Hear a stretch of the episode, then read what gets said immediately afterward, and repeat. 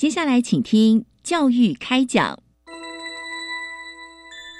越学越多，越学越好玩；越学越多，越学越好玩。如果教育是春雨，我希望能滋养每一颗种子；如果教育是阳光，我希望能活络伸展每一株幼苗。聆听学子心声，分享教学心得，关怀环境变迁。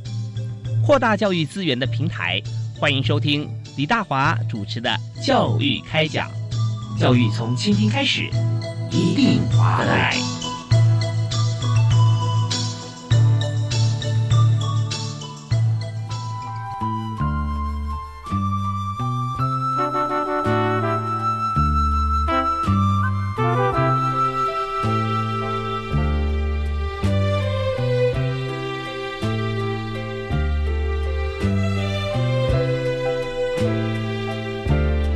位亲爱的听众朋友，大家晚安！非常欢迎您锁定国立教育广播电台收听《教育开讲》节目，我是主持人李大华。呃，今天非常开心啊，我们谈的这个教育议题是教育部师资及艺术教育司啊所提供这个主题是。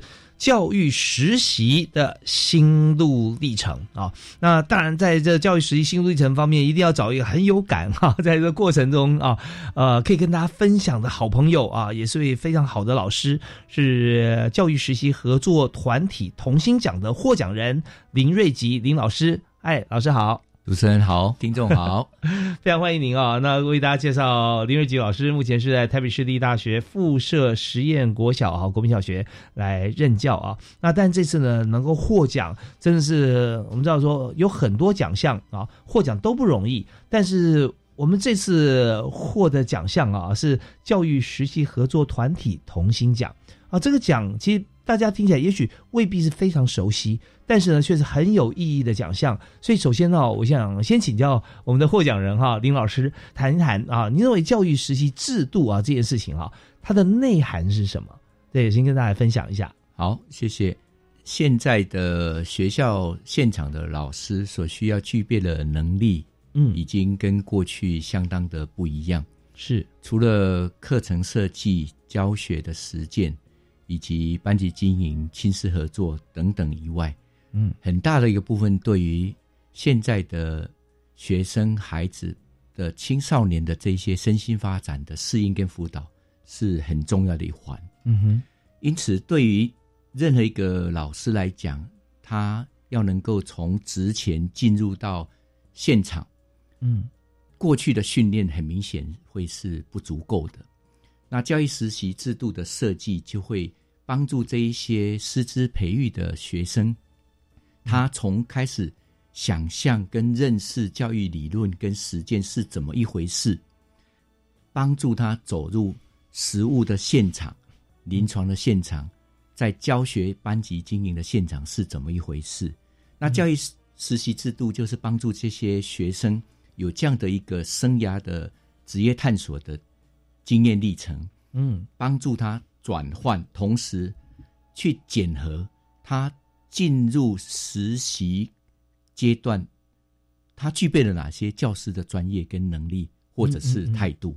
是在这个设计的底下，比较大的内涵是在这个部分。OK，那但我我刚才我们从林老师的口中哈，可以呃听到说，我们有这个。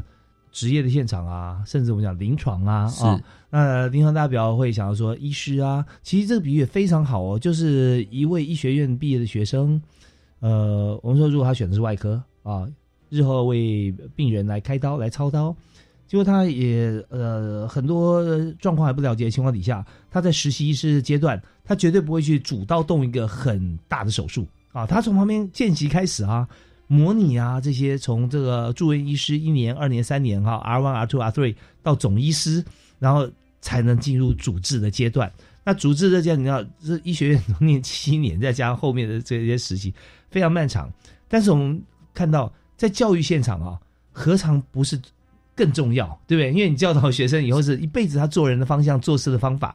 所以刚刚提到说，很多学生啊，在学校里面，像师培生，在受教育的过程当中，他马上毕业之后，直接就到进班了，就开始当老师了。那时候可能所想到的是他自己过去他当学生时候的经验，啊，那或者他的家庭的状况。可是班上你看，现在再少子女化，也有那么二十多位学生，每位学生他的呃情况啊，学习的能力跟态度，以及他的家庭里面的氛围，其实自己有时候差很多。对，所以我相信在这个过程里面啊，那我们今天在节目现场，我们邀请的这个特别来宾哈，也就是这次教育实习合作团体同心奖的获奖人黎瑞吉林老师啊，你一定很有感触。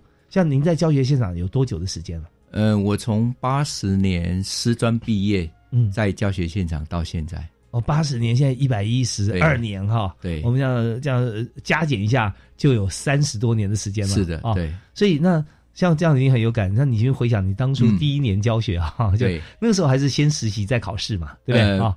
在当时都是公费的培育制度。啊，是是是，所以也没有所谓的像现在的这样的一个实习完整的制度，嗯嗯，所以当时就是一离开学校就是到教学现场，OK，那相对的就会凸显出来，其实这样的一个师资培育是有一些不足之处，嗯嗯，对，那对当时新手老师来讲，其实都是很大的挑战。对，像这样一路这样三十几年过来，回想到第一年，你会觉得说啊，那个时候跟现在有很大差别。对对，那当然时空背景的环境不一样，那所以还好，当时都有很多呃教育界的前辈在班级前后附近来协助的话，那都可以就教就还好。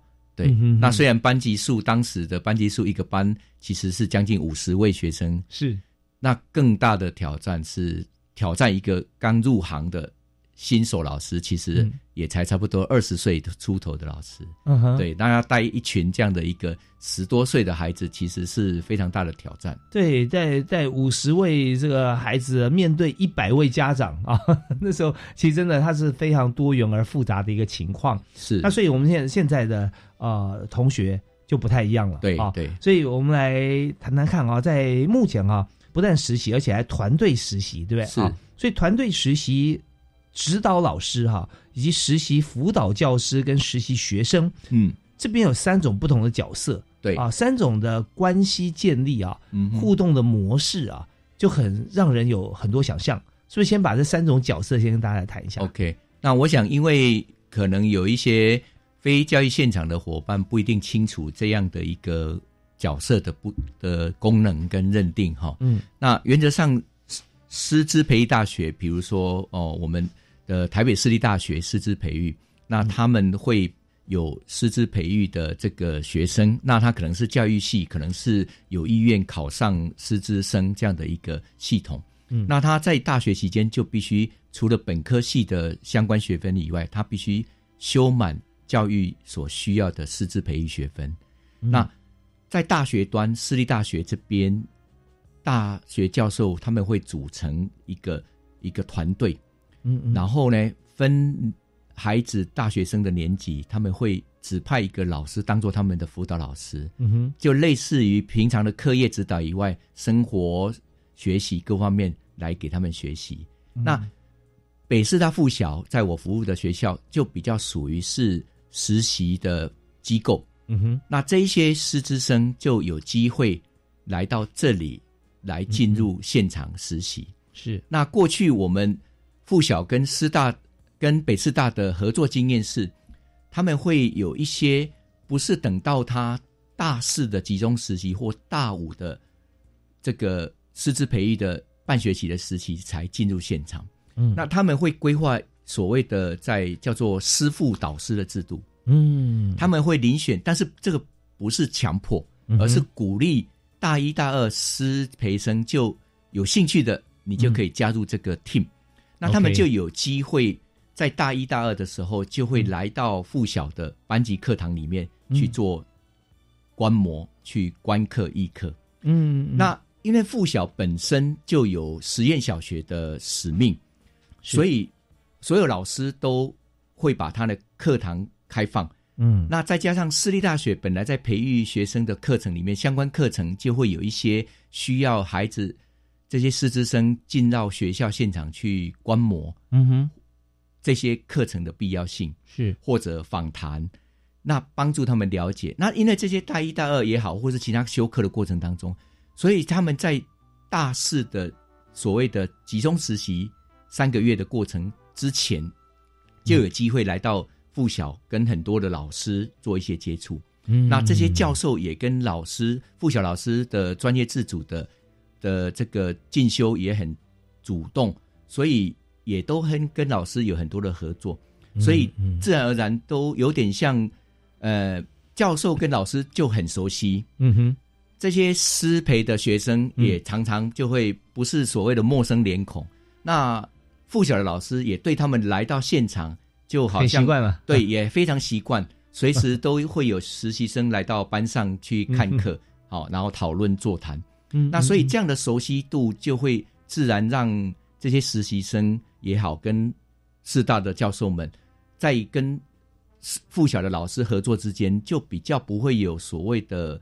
这些磨合或沟通的问题，一点都不陌生，那相当熟悉这种感觉。是是，那呃，有时候甚至脸孔都熟都熟悉的。因为呢，你要提到三个时间点，第一个是大一、大二的时候就可以进入这个小学啊、附小的现场啊，来这个跟着现老师来来实行观摩。那这个时间，第二个时间点呢，是在大四，大四的时候有三个月的时间，对，集体来实习。对，那第三个时间点，你说大五是吧？对，大五的这个半学期。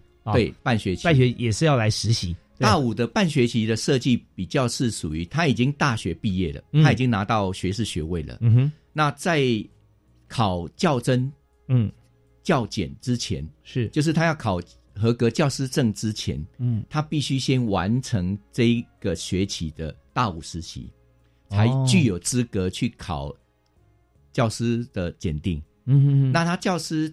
检定合格了，他才能再去参加所谓的教师的甄选。嗯，所以他必须有这个历程。是对，所以大五的集中实习完整的一一个学期，嗯哼，在这一套教育实习制度，我个人认为是非常关键的。OK，他必须在这里面学习到的东西就非常全面，然后这也凸显出来，我认为小学端或是中学端。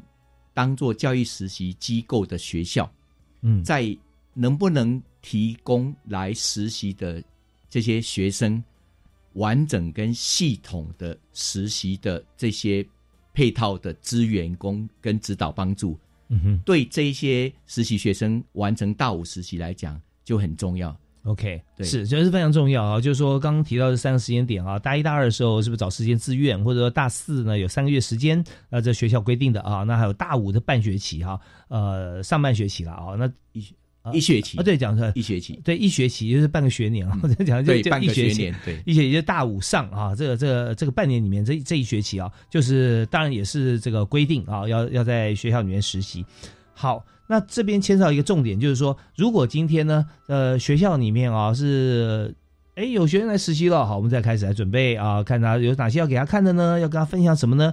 啊，那可能呃过了一段时间，哎，又有一个学生来了，哈，那个不同老师从头开始，那这样的话就会变成说，他比较会不稳定啊，这个品质比较不稳定，那学生的需求面方面有点因人而异。那也会学校也会因为呃给予协助实习同学的这个老师也会因人而异，这样就就品质方面啊，我们学习的成效啊，它就无可预期。但是刚才呢，呃，我们的特别来宾哈，也就是目前在台北市立大学附设实验国小哈林瑞吉林老师啊，就特别提到说，在学校里面其实任何一个时间点到学校任何一个班级，老师都是可以被 demo 的啊，他教学方法都可以让大家来观摩。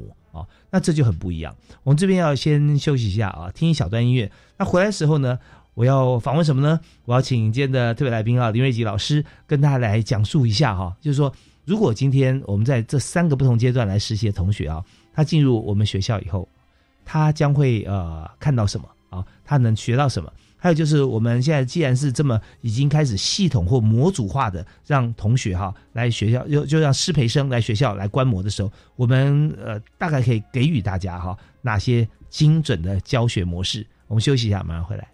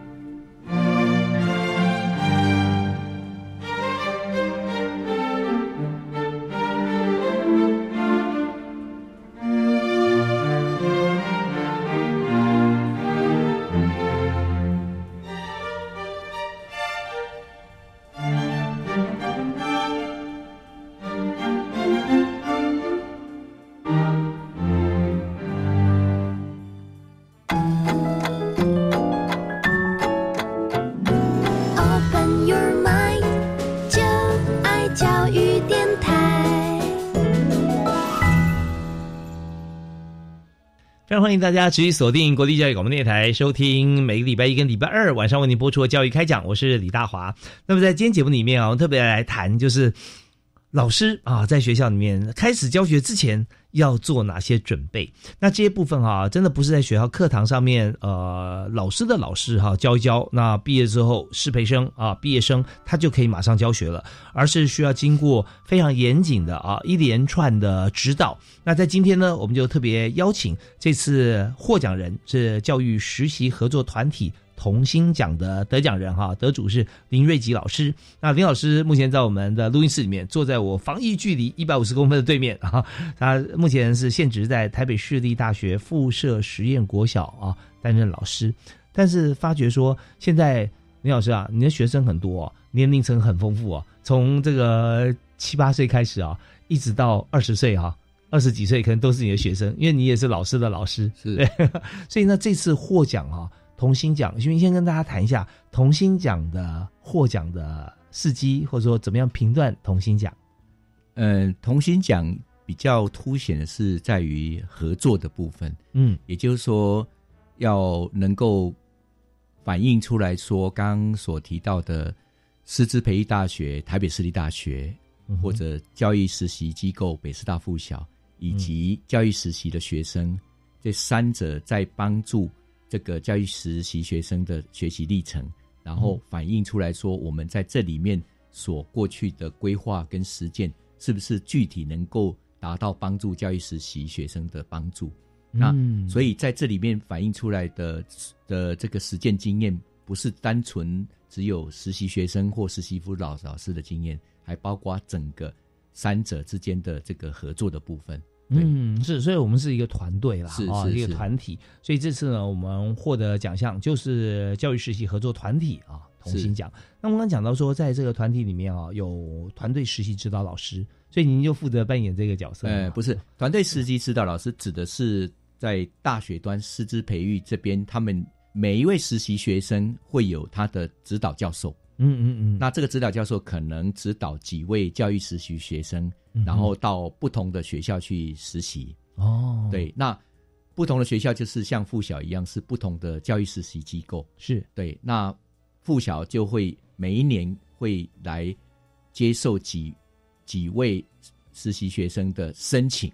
嗯，那他们都是不是指派，而是申请。哦，申请。那所以附小会有一个甄选的制度。每一年都会有甄选，然后甄选下来的实习学生，然后再来媒合专业的现场的老师来做搭配，哦，这样一个部分。对。所以我们有指导教授，然后甄选学生的学生主动提出申请，是。申请之后，然后我们也认可，然后合格，我们就把，比方说有一百位学生申请的话呢，可能其中 maybe 有六十位或者三十位啊合格，我们就还没有那么多人呐。原则上，原则上大概就是说，譬如说。呃，最多提出申请的可能会有差不多十几位左右，十几位。那录取率呢？那我们录取率原则上，我们为了控管协助的这个品质跟量，所以原则上都会控制在十位以下。哦，对，每就是每一次的实习辅导师。指导的学生大概就搭配十位左右哦，所以就是说以我们的这个量能来来核算是是。如果今天申请的同学呢，刚好是十位或八位，对，那几乎大家都可以录取了。呃，也不一定，我们要看他的这个状况。哎，对，哪些状况呢？哪些状况就是说，比如说，因为我们甄选实习学生会需要他呃自我介绍，说明他实习的理念，他对于自己将来的一些想法，嗯。那去看看他自己的意愿跟态度，然后以及我们附小对于教育实习的的整个计划会有我们的要求，是跟品管的这样类似这样的一个概念。那他是不是能够对于这样的状况是可以接受的？嗯，好。然后我们附小觉得这样的一个学生大致上是不是符合我们期待？我们花的时间心力是不是觉得是值得的？是，所以那。但是大致上以过去的经验来讲，就是呃淘汰率是不高了，就是但是不是全额录取啊，不是说提出申请就会就会录取，对对，那中间还要自己付出啊一些呃努力，但展现在我们书面的报告上面，对，还有出来还有口试啊，口试然后就看说如果合格的话。我我们再争取，因为我们学校的量能在差不多我们每次十位左右。对对对。那录取之后，然后就由这个呃刚刚讲的这个团队实习指导老师、学生以及。辅导实习辅导老师一起来做，对，那所以实习辅导老师就是在北附小嘛，对对对对，OK，就是我们附小的同仁，对，是。那这次你也是负责实习老师的工作，对对。好，那在实习老师在整个过程当中啊，呃，大概要做哪些事？会额外再多做一些事情吗？是，嗯呃，原则上在这个教育实习辅导老师的这个主要任务，大概会有几个面向哈。第一个部分就是说他的教学实习的部分，嗯，第二个部分就是导师的职务班级经营部分，第三个部分是他有一个部分是行政学实习，嗯嗯嗯，那第四个部分是他来这里学习自己怎么样一个专业成长的进修的学习，嗯，这四个面向。那实习辅导老师主要都是导师来担任。那他主要帮助这些孩子的实习学生的部分，就主要聚焦在教学的实习，以及班级的导师的实习。然后另外一个部分就是协助他规划自己的专业进修的这个部分。专业进修还有哪一些部分？呃，就是帮助他去了解，譬如说，我可能在教学上我的备课啊。哦，我的教学精进啦，哦，或者现在十二年国教要求的素养的这些导向的教学或评量等等等这些部分，甚至于我们所希望还他们可以更聚焦的，我怎么运用数位资讯的结合我的教学来提升我学生的学习品质，是好，那这些都比较属于他必须要去充实自己的专业能力的部分。OK。对，所以有时候哈，这个隔行如隔山，虽然都是教育啊，当学生当当了一辈子啊。今天要你当老师，你还不一定当得来啊。对，因为你要你你自己学习是是自己嘛，那你要符合每一位同学他的需求啊。特别是现在很多数位工具的使用啊，是在这方面也很重要。还有就是有关版权的问题也是非常重要的事情啊。对，好，那就是说学生他在教学过程还有怎么样来做班级经营啊？是，那也牵涉到家长这一块嘛？对对对。好，那我们讲起来真的是非常多元啊。那呃，是不是很复杂呢？就把复杂事情理清楚啊，那就是专业了。所以我们就休息一下，听一段音乐。稍后呢，在我们节目下半段开始啊，我们希望请今天的特别来宾啊，也是这次呢教育实习合作团体同心奖的得奖人林瑞吉林老师啊，为大家从呃举例的部分啊，来说明说我们在现在的这个呃新手老师他经过哪些的培训啊。休息一下，马上回来。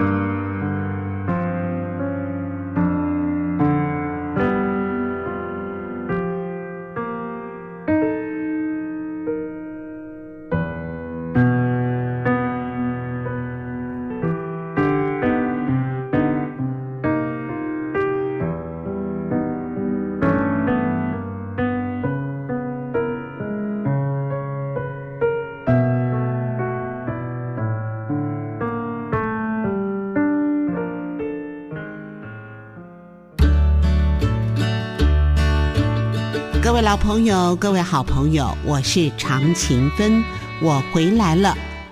周一到周五零点到一点重新归零，我们有更新更好的精彩的节目内容，欢迎旧雨新知大家归队。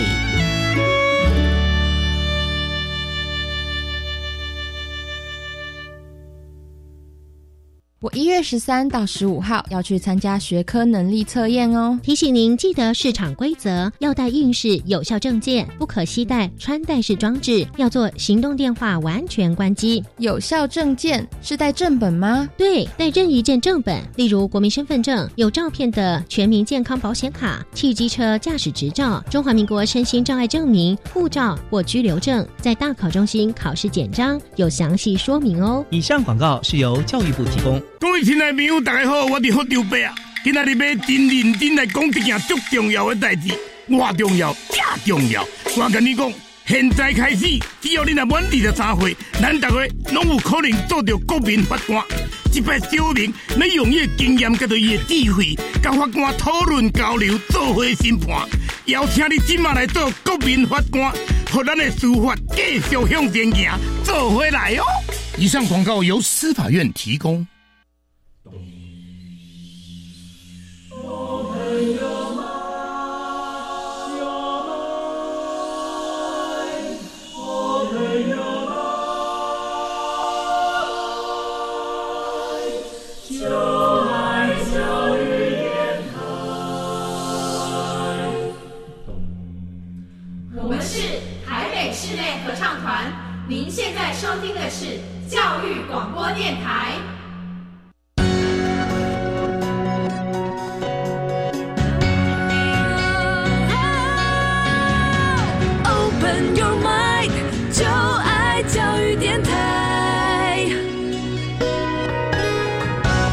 教育开讲节目现场，我们要今天和所有特别来宾啊，来谈谈呃，在国小老师他从学校毕业之后，到了教学现场啊，在这之间他怎么样可以从学生的身份一夕之间就变成老师，而且呢，在教学过程中啊，又可以让每一位孩子啊以及家长都觉得呃安心、放心，甚至开心。那让我回想到过去。我读小学的时候，那是多年以前，我也不用讲几年前了，透露年龄了啊，就 就发觉说，很多新手老师他在学校的时候，相对来说哈，在家长面前还蛮弱势的，因为那时候还很流行说啊，我这个老大他是哪位老师教的，他教的很好啊，那怎么把我小孩分到这个才刚刚第一年进入学校，他没有经验嘛，我要转班啊，哎，那个时候转班还都能转得成哈。那那时候新任老师哈，就新手老师，有时候真的会想到情何以堪呢哈？那怎么学生都从我这边转走？你给我一个机会嘛？哈那但是时至今日，我们发现说，新手老师他现在虽然第一天来代班，可是呢，他在过去啊这段时间里面，包含求学的四年大学里面或者四年半里面哈，他已经有很丰富的经验了。怎么样做到的？我们就邀请今天特别来宾啊，教育实习合作团体同心奖的获奖人林瑞吉林老师啊，跟大家来分享。哎，老师好，好，是我们刚才谈到说，这个他呃学生哈，这个师培生他在大学的这个学习过程里面哈，有三个时间点可以来接触实习嘛，大一大二的时候，或者大三大四的时候，以及大五啊那个半学期。那在这三个不同阶段，他各自可以有什么收获呢？好，谢谢。那这些有意愿将来从事教学工作的这些师培生啊，嗯，那当他们大一、大二有机会进到教学现场的时候，原则上我们之所以叫做师傅教师，就利用他能够来到课余、能够来到班级的时间，他就会来看班级老师的教学，然后看完教学之后，他就可以留下来跟老师另外。约时间讨论一些他所观察的，或是他想请教的一些问题。嗯，那这个部分对于这些大一、大二学生来讲，他是可以先把他过去当学生的经验，以及他现在开始要去进入教师这一个行业的时候，去理解说，哦，原来当老师是这么一回事。嗯，但是呢，他可能还没有实际教学的经验，所以他比较大的成分是是了解老师是这么一回事，在教学。但是他对于怎么备课、怎么实际上课，其实是有限的。嗯哼哼。但是在这个阶段，其实有机会，他就可以多一点点的好奇，跟积极的去询问、请教现场的老师。是。那通常有时候老师们也都会比较关心、比较鸡婆的去了解这些大一、大二孩子来这里的学习态度。嗯哼哼。比如说上课时间到了，嗯，他是要来观课了，但是他还没到班上。呀。那老师不可能等他来才开始上课，是，那老师一定是照时间上课。嗯嗯，那上完之后再去跟他谈，你今天要准时的这件事情。哦，那同时或者有一些大学生，因为大学生大家都知道，早上八点的课很难起得来，真的，或者太早或怎么样。那有时候这些大学生可能带着带着饮料啦，带着点心啦来这边边看课，那可能不自觉的就拿起来拿起饮料喝或怎么样。但是我举指的这个都是极少数，嗯嗯。但是师傅老师呢，他都会看在眼里，同时其实他会让孩子让这些实习学生知道。你的行为，班上的孩子都看在眼里。哎，那他那个时候观课，他坐在哪里呢？他观课通常会坐在教室的比较后端，可能是导师的位置吗？哎，导师位置的附近，在后端。嗯，那所以他就可以看到全班。但是有一些孩子，他上课不自然会完全。看前面，看前面，他左右看一看，他会关心班上来的这些大哥哥大姐姐，特别关心哦，因为对，哎，这这好像来一个客人一样，对对，回头看他，对，所以其实在这个阶段里面，他们是在了解班级教学的现场是怎么一回事。嗯，其实师傅老师常常会，我们会在分享，就是说，我们会借机让这些孩子知道，我们在谈所谓的身教，哦，以身作则，这些身教你。事实上，你需要从你自己的很多面向去展现出来。嗯哼，那这些就是你今天如果要当一个老师，为什么需要很在意这件事情的原因。是，那如果到了大三、大四的时候，嗯，在他们师培的课程也好，相关课程以及教育实习的这个设计上面，就会开始有相关课程，他必须开始到班级现场去学习试教。嗯嗯嗯，那他必须自己设计一堂课或两堂课，然后可能是国语，可能是数学，可能是哪一个领域不一定。那他就有机会事先跟大学的指导教授讨论他的教案，然后再跟现场的老师讨论教案，是，然后再做一些准备之后，再进入教学现场。嗯，实际的试教之后，再跟老师们去做讨论。那这个流程。简单的说，就是所谓的备课、试教、议课这样的一个概念。嗯，好，那这样的一个过程对他来讲，他开始会知道说，我今天一节课小学生的四十分钟，嗯，我要上课的内容主题，我要怎么样去安排整个教学的流程，然后以及我整个流程要怎么去拿捏。那这个过程当中，就他需要学的是。我不是只有引导、说明或写黑板，而是我是实际在跟学生有师生互动。实习学生他会有一个很大的困难是，嗯，他在 paperwork 的部分，嗯，可以做得很好，是。或者是 PPT 补充的东西都可以做得很好，啊但是呢，他无法去理解四十分钟里面，嗯，我怎么样去掌握到哪些重点以及。教学的策略跟技巧。第二个挑战是，他们在试教的过程当中，很容易出现的问题就是，他讲的内容只有他自己懂，但是学生不一定听得懂，脸上很多问号。对，然后甚至于他的提问，他也觉得自己问了很棒的问题，可是小孩子都不知道怎么回答，嗯，或者是他只好自问自答。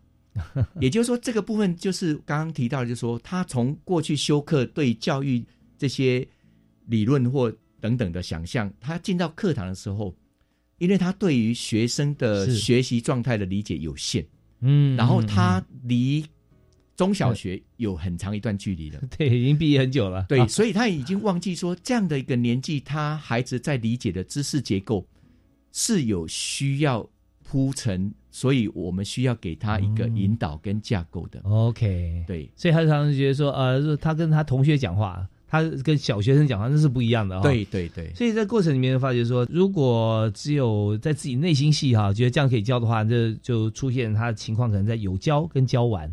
是。但是重点是要教会跟教好啊。所以呃，老师呃就呃这也就实习辅导老师了，要您的工作就要来提点他，他说要怎么样做步骤。那您先边举一个例子哈，OK，那这呃，您您辅导的同学哈，大概出现了什么样子的一个情形，然后怎么样去指导他？OK，另外一个比较具体的经验就是说，这些大学的实习学生，嗯，他们因为有很多过去参与社团带领学生的经验，嗯，那这些营队的经验有时候会影响到他带进班级现场。那不是说设计活动的练习操作这些不好，而是他忽略掉了活动是一个历程手段。嗯哼，那我们的目的在哪里？他有时候会搞混了。嗯，那所以他们有时候就会设计的很好玩的活动。嗯哼，但是一玩不到五分钟，嗯。整个全班就开始闹哄哄，然后就嗨起来了，嗨起来，收不了尾了。对，然后我打你啊，你打我了，这些这些的这些孩子很容易因为活动而出现的这些，不一定叫做规矩，而是他参与活动自然就会有这样的一个反应。那但是实习学生比较容易忽略掉这个面相，收不回来。对，因为他忘记了这些是孩子。嗯，可能是有的才九岁，有的才十岁。那他忘记的时候，所以他在活动的设计的教学历程里面，就很容易在这个拿捏上需要被提点。嗯，那但是很有机会的是，他在备课的时候，通常实习辅导老师就会告诉他这里可以怎么拿捏跟修正。嗯，因此他在课堂上试教这种问题会出现，但是不至于会。完全失控，嗯，或者是无法去拉回教学的主题。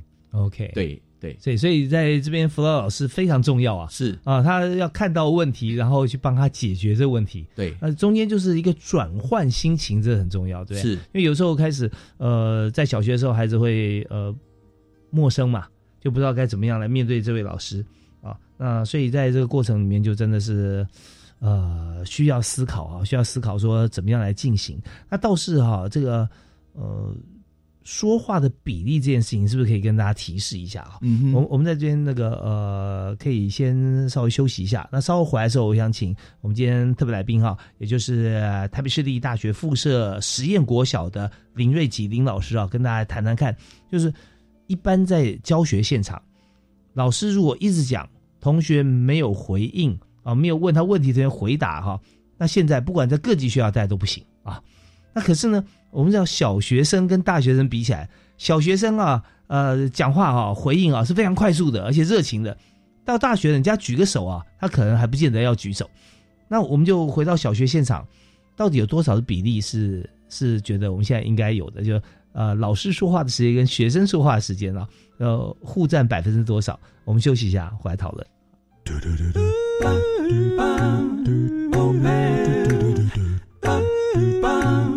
your mind, open your mind，就爱教育电台。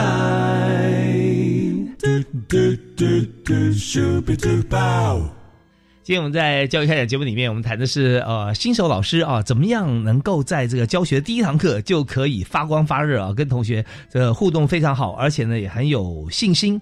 啊，很有成就感。其实这件事情并不是说真的，我们要熬个这个一年半载啊，哦，经过三年五年，然后才会变成一位有自信的老师。我们现在可以透过呢整个团队的实习哈，也就是说，在这个实习团队里面，包含了像是我们在学校的指导教授啊，以及在也就是团体实习指导老师，还有就是实习辅导教师在小学端啊，那这边的这个呃既有的这个郭晓的老师啊。啊，以及学生啊，三方面组成的，像这样子一个建立一个互动的关系啊。就可以在毕业之前把像这样先辈知识学好，那么在上班教学的第一天啊，就可以跟同学互动打成一片，而且呢教的非常的棒。所以今天呢，就让我们的特别来宾为大家来指导一下哈。那我们的教育实习合作团体同心奖的获奖人啊，林瑞吉林老师啊，老师，我们刚好提到说，呃，在这个教学现场里面啊，这个话语权的比例啊，是不是跟大家来这个简单提示一下？老师跟学生讲话各自要占多少百分比？好的。通常越高年级的孩子，因为他学习的知识的内容会比较多，嗯，所以老师跟学生的这个互动，在口语的这个部分，让孩子有机会参与讨论、发表的这个时间就会越来越多，嗯嗯。但是老师所要呈现、引导的这个知识的内容，比如说，就以国语课的阅读的。指导数学的布题、解题、思考，那这些部分都是需要留待一些时间让孩子去思考之后发表讨论。是，那越往中低年级的时候，这样的一个时间点，也是会开始发现到说，会慢慢呈现，让孩子越多的体验操作的机会就会增加。嗯嗯，因为孩子越小的，他的学习需要更多的具体的东西，让他能够形塑这些学习经验，创造他的经验。对。那他必须要有这样的一个历程，然后老师再借着这个部分让他去分享讨论，帮助他整理这些概念或者是学习的能力的重点。那越高年级的孩子，因为他比较具有抽象思考能力，嗯嗯，因此在讨论的层次上就会比较着重在阅读、思考、批判这样的一个历程。嗯嗯，操作上的部分就会因学科而定，嗯，对，大概是这样的一个内涵。OK，所以我们就就发现说，呃，越年龄越大的同学啊，老师讲话他越能够理解，或者说老师教学进度可以越快，那是因为他可以用学生啊共同经验来举例啊，是呃，或者说让他能够理解，能够同理，那这样他就往前进。呃，这是一个很重要的一个关键。如果今天跟小学生呃用大学上课方式来讲的话，他在要不就是开始呃左顾右盼，要不然趴着睡着了啊。对，因为他你讲的就鸡同鸭讲，听不懂啊，听不懂。你让他懂的最最快方式就是让他自己去试，是啊。所以那这些方式，那可是大学同学哈，就在实习的过程当中，他怎么样去？呃，丢问题丢给小学生，而且他也可以把场面可以整理好收回来。嗯，那这个能力哈，可以用复制的嘛？就观摩之后，呃，这样的话是不是会比较快？嗯，那或者说他如果还想说我要有自己的创意，那是不是也有同学成功的可以这样展现？是，那这个部分就是实习辅导老师要比较辛苦的地方。嗯，也就是说，他从过去在观摩观课的时候。这些实习学生，其实我们都会允许他可以录影，录完影之后，他有机会回去可以了解老师怎么提问，跟学生怎么样的对答，啊，回复学生的问题等等等。那这样的一个口语上，他是可以去理解的。实习辅导老师的辛苦是在于，不要要求他完全照你的方式去教学，而是你要去发现这些实习学生他有他的优点跟特色。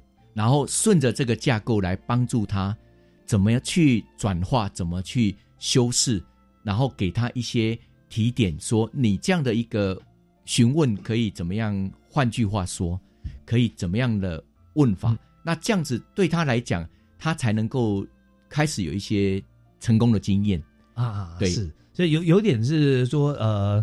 在诸法皆空、自由自在之前呢，我们先不要说给他一个很限定的框架，是的，就由他自己做自己，其实最有自信嘛。他在教学过程中，那老师可以从旁边看，那提点他用不同的方法修正这位实习的学生、这位同学他的一个讲法或者他的步骤。那这样的话，整个这个呃教学模式还是属于同学他自己设计的，对，只是把中间哈几个部分啊让他啊转变。那呃在这方面。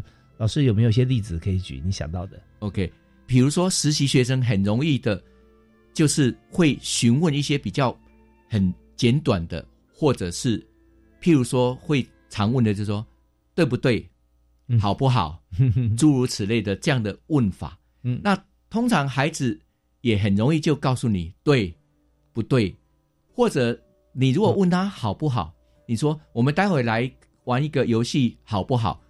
孩子可能就会告诉你不好，那你接下来你就不知道怎么进行下去了。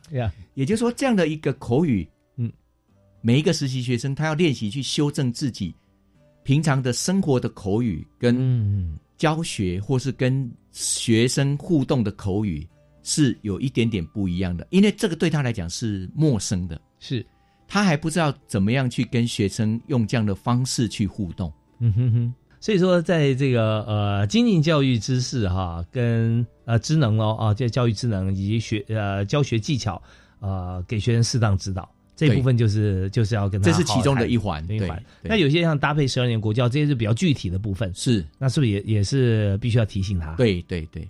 那原则上，因为十二年国教强调孩子学习者中为主体，嗯嗯，那我们更要贴近他的经验跟学习状态。那这个学习状态当然包括孩子的学习可能的困难跟障碍。嗯嗯，另外一个部分是他的能力是不是能够学到真的带着走用得上，在生活中能够说得出来、表现出来的能力。教科书局限于他的页面或是授课时间，所以老师怎么样去安排，让孩子有体验或是课后的自主学习的练习，这个部分的安排就非常重要。是，所以在这个新手老师啊，在实习过程里面，也要培养一种敏锐洞察力啊，就是看看现在你所指导的、所要教的这班学生啊，他们有哪些共同经验是你没有的 啊，然后你也去跟他们学习。比方说，呃，现在他看着什么样子的一些动漫呐，对，或者说他们在谈哪一些的话题呀，啊，那这样的话，当你提出一些跟他们共同话题，甚至有时候觉得说。哎，我爸妈都不知道，结果老师知道，哎，他会跟你更妈几啊。那时候你要教导他们其他的举例啊，什么都方便很多。嗯，哦，是。那我这边也想请教一下林老师啊，就是，呃，现在如果说角色我们换成辅导老师的话啊，那您现在身为一位呃辅导教师哈，那你觉得说，像您今年又得奖，我觉得真的是很值得钦佩。那如何成为一位好的辅导老师？那必须要注意到哪些地方呢？OK，在教育现场的。所有老师都一定能够累积他自己的教学经验，嗯，但是这些教学经验并不会随着你的年资而增加，嗯，也就是说，年资越高，不代表你的教学越具有专业的实践能力，嗯，这是我即便教学年资很多年了，我都还是以此作为自己的提醒。那所以，身为一个实实习辅导老师，很重要一个部分就在于说。我们在带实习学生的时候，你要很清楚，你不是在带一个学生而已，而是你其实是在带一个完整的人。这个人，我们要帮助他认识教师这个工作专业领域所需要的东西，因为毕竟老师这个行业跟一般的行业不太一样。老师这个行业不是只有教导知识而已。他必须有很大的部分是要生命去影响另外一个生命，是。所以老师本身，如果这个实习学生他没办法比较用真实的自己去看待他所面对的学生，或者是说所有要教学的东西，嗯，那这些经验是不可能自然流露而去展现传达给这些学生的。是。那我们在带这些实习学生的时候，相对的。也要让他不要整天跟实习辅导老师相处，好像是跟一个像我们过去传统继职教育的感觉，就是一个师傅这样的感 觉。不需要让他有这种戒慎恐惧的心态，嗯，而是让他用一种很自然就就是跟着一个资深老师在这里学习。尤其大五一学期的实实习时间，他是完整从早到晚。都跟着这位实习辅导老师，好像一个活的资料库。对，然后他会一整学期，包括学生上学、打扫啊、上课啦、改作业啦等等等，放学。这整个时间点都是跟着实习辅导老师。那他更有机会，我们可以说是贴身观察，是。这位老师他每天的生活。那你可以了解到，当一位老师他的成就感在哪里，他的辛苦在哪里。是，哎，我们今天节目时间差不多要到了哈，但是我觉得收获满满。我这边还想了解一个跟老师切身有关系的议题，就是你教过这么多，指导过这么多的这个呃师培生哈，那你觉得最有成就感的一件事是什么？最有成就感的一件事，不在于这些师培生将来在什么时间点考上正式老师，嗯，而是在于是。他在这个实习历程里面，他有没有更认清楚自己的未来的志向，嗯，以及他想要把自己的专业学习定位在哪里？嗯，那虽然的确过去我指导的学生有几位已经考上正式老师，有几位还在读研究所，好，有的还在代课，但是我发觉他们经由这段时间更清楚自己教学上的不足。嗯，他可以怎么充实，怎么学习？更重要的是，他知道说，我今天当一个老师，不是单纯只会教书、上课这些知识内容而已。嗯而是在于我能够用我这个生命去帮助面对的不同年龄层的孩子，嗯哼，去找到他可以突破他现在学习上的适应困难，是这个部分，我觉得是比较大的。啊，真的是很棒哈！让我想到这个杜威教授的一句话，就是呃，教育之道无他，唯爱与榜样而已。是。那所以在这个部分啊，呃，今天的特别来宾，也就是这次呢教育实习合作团队同心奖的得主啊，获奖人林瑞吉林老师啊，就真的把这些座右铭啊，或者说应该有的方向啊，实际上身体力行出来啊，也成为每一位跟过你的实习同学最好的榜样。是我当然知道你也有很多期许了哈，那但我们节目时间有限啊，可能用两句话跟大家分享好不好？好，那我要呃给未来有意愿从事。教学的这些实习学生们给的祝福跟期许是：不要太过于害怕、担心自己做的不好，因为这就是你这个阶段本来会遇到的状况，而是你要学习让自己怎么样去慢、稳，然后去好好的观察、体会，不要害怕提问题。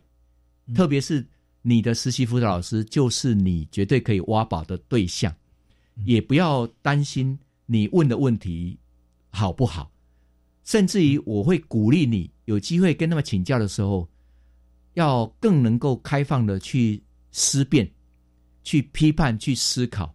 嗯，这件事情，这个孩子的问题的处理，这位老师为什么这样处理？